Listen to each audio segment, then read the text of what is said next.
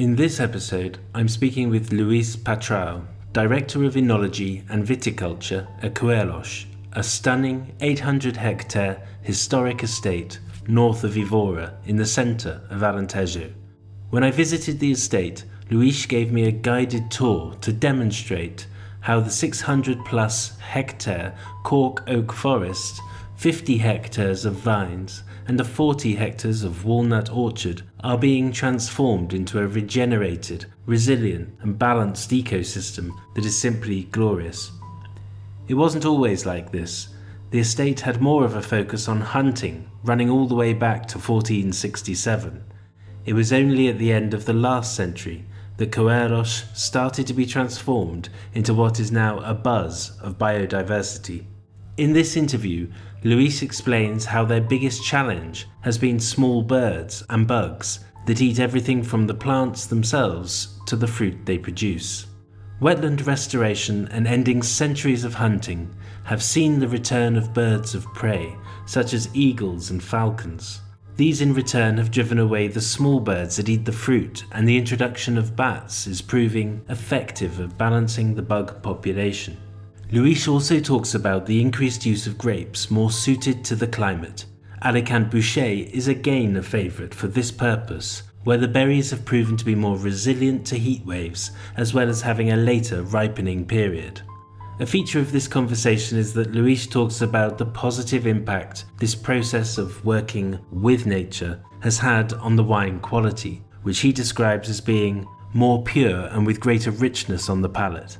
This kind of readiness for the new cycles of hotter and intense climatic conditions mean that Coelheiros is one of the leaders in Alentejo in starting out on the pilgrimage towards a truly sustainable viticulture.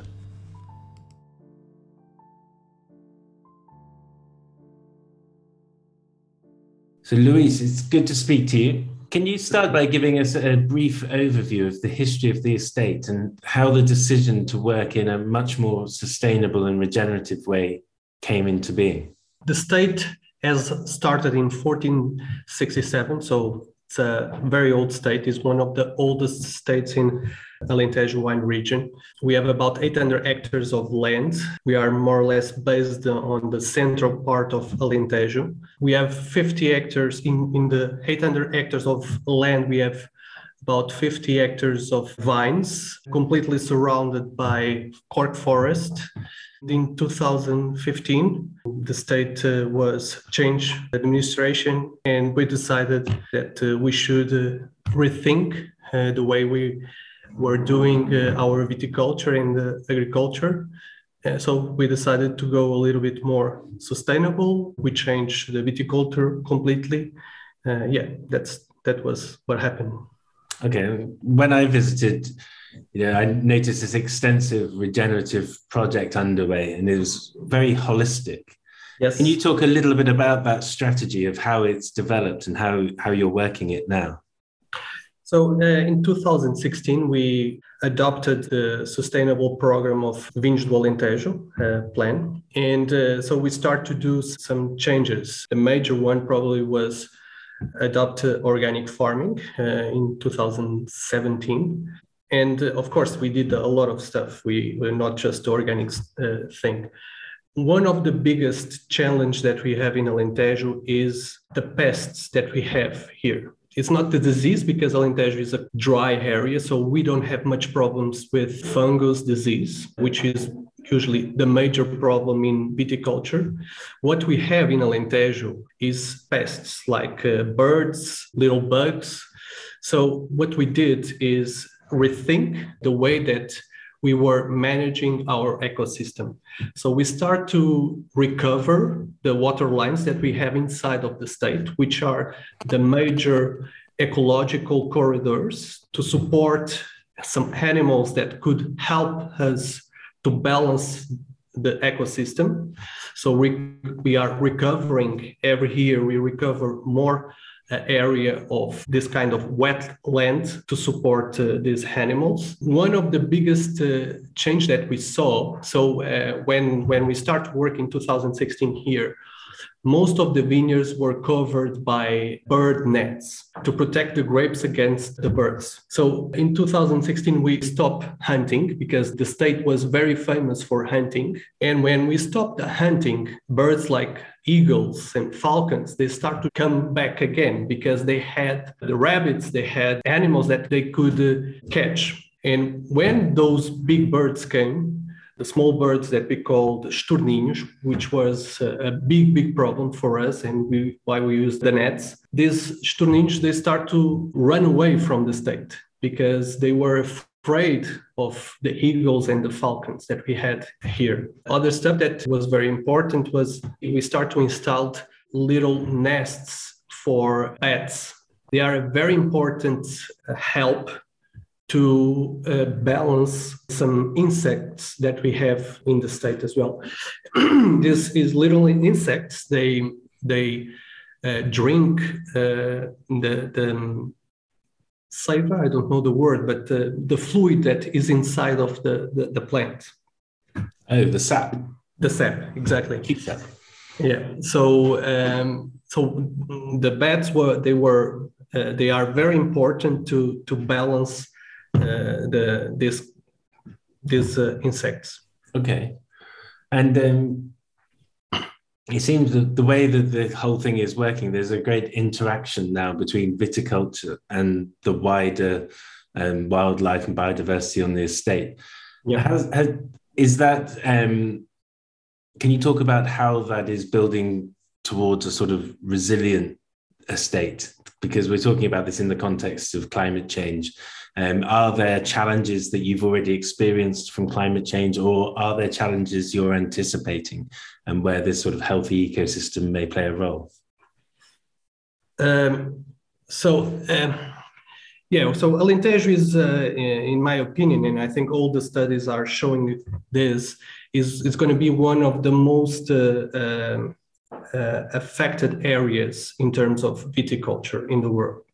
So we are very concerned. So I start uh, the introduction about the state that we are from 1467. Okay. Of course, at that time we were not growing grapes, but uh, we have records in our state that show that we are growing grapes for more 150 years. So what we expect is to keep going growing grapes.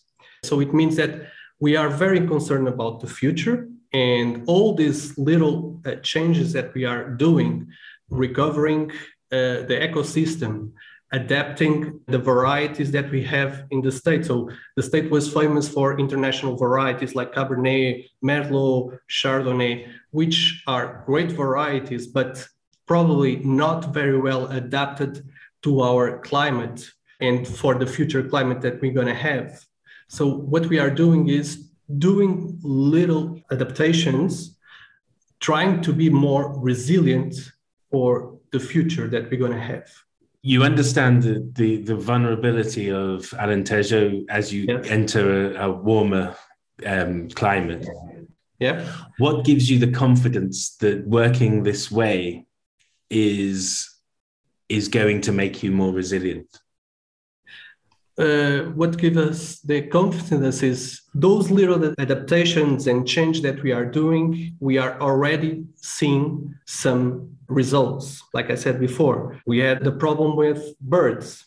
Now, with the eagles and the falcons that we have here, we don't have that kind of problem anymore. The varieties that we are working now, usually we start the harvest on the beginning of August. Now, with those varieties that we are introducing, like uh, Alicante Bouschet, we are not starting so fast. I think Alicante Bouschet, uh, Antão Vaz are very well adapted to this kind of climate, and they don't suffer so much as with the heat waves that are very common now in Alentejo, because the berry has more volume. So the heat waves don't hit so much the grapes. On the actual wine production side, have you noticed any um, changes, improvements, or things that just observations about the, the wine that's coming out of this new way of working? Yes, I'm feeling that the wine is a bit more pure, and uh, at the same time, I feel the wine has more richness in the palate. I think when we start the organic farming, the vines they need to adapt to this new reality. And the way that they do that is the vines start to develop more defenses. And the defenses on grapes are basically phenolics which fight against those little compounds. They help the grape to fight uh, disease and uh, that kind of stuff. And phenolics are very important in terms of flavor, color, aromas. And for sure, the wines are a bit more rich. We have more depth in the palate. I feel the whites are a little bit more expressive in the nose.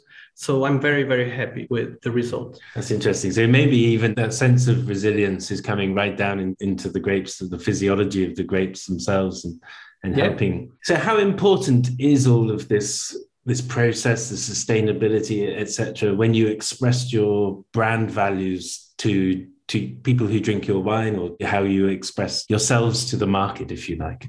Alentejo just approved a certification which allowed us to have that certification in our label. We have a, stamp. So we just start to communicate that certification in markets like the Nordic markets, like Sweden, Finland, and even Canada. This kind of certification are important.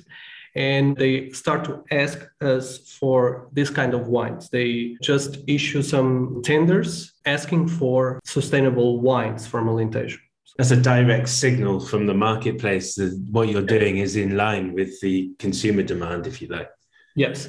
And I think usually what happens on the Nordic markets after a few years, it will have effect in other uh, markets. So I'm very confident about the future as well. That's interesting. And you mentioned the certification program, which is a way of helping you express those values and also demonstrate that you're rigorous in your approach. Can you talk a bit about your interaction with the Wines of Alentejo sustainability program? And are there ways that perhaps these kinds of organizations can help going forward Wines of Alentejo and uh, the sustainable program, they were a key player for us. They helped us so much because they gave us indicators, KPIs in terms of sustainability. How much water are we using? Are we using too much or are we okay in terms of the other players? Uh, about uh, the way that we manage energy. Are we doing the best practice or not? In terms of viticulture, usually they do workshops where all the growers they can share their experience in terms of sustainability, what they are doing, what are the challenge that they are facing. So I think Vinhos do the sustainable program, is very important because it's a, an excellent platform to share ideas and to help us to advance in terms of sustainability. And finally, you're obviously, uh, I think, it's fair to say one of the leaders in this particular area of sustainability. I know there's there's a lot of work going on in Alentejo, but you're certainly one of the leaders. What's your view when you look out across the region? How are the wineries as a whole, as you see it, responding to climate change and sustainability? I think all the growers in Alentejo are very aware about the future and about what we're going to have in terms of climate change. So I think the numbers that we have today in terms of associated on the sustainability program, I think it show very well that everyone is very concerned about it. So sustainability is the only way to keep doing uh, wines in Alentejo. So we have this is the only way to for us to survive and to keep going with the business. Is the only way. So there's not other way to survive in alentejo. If we don't adapt if we don't take measures we are out of business. So okay. And of course the clue is in the word itself. Sustainability so it is really true sustainability that we're yeah. talking about here okay well, look fantastic thank you very much for your time Thank you, Nick. My pleasure. Thanks for listening to this episode in the Sustainability in Alentejo series produced by me, Nick Breeze. In the next episode, I am speaking with the man who has been at the heart of the WASP program, João Barroso. We talk about how the certification program was secondary to the work of being truly sustainable, as well as João's own philosophy of knowledge sharing and his eyewitness accounts of the transformation of estates adapting to regenerative farming.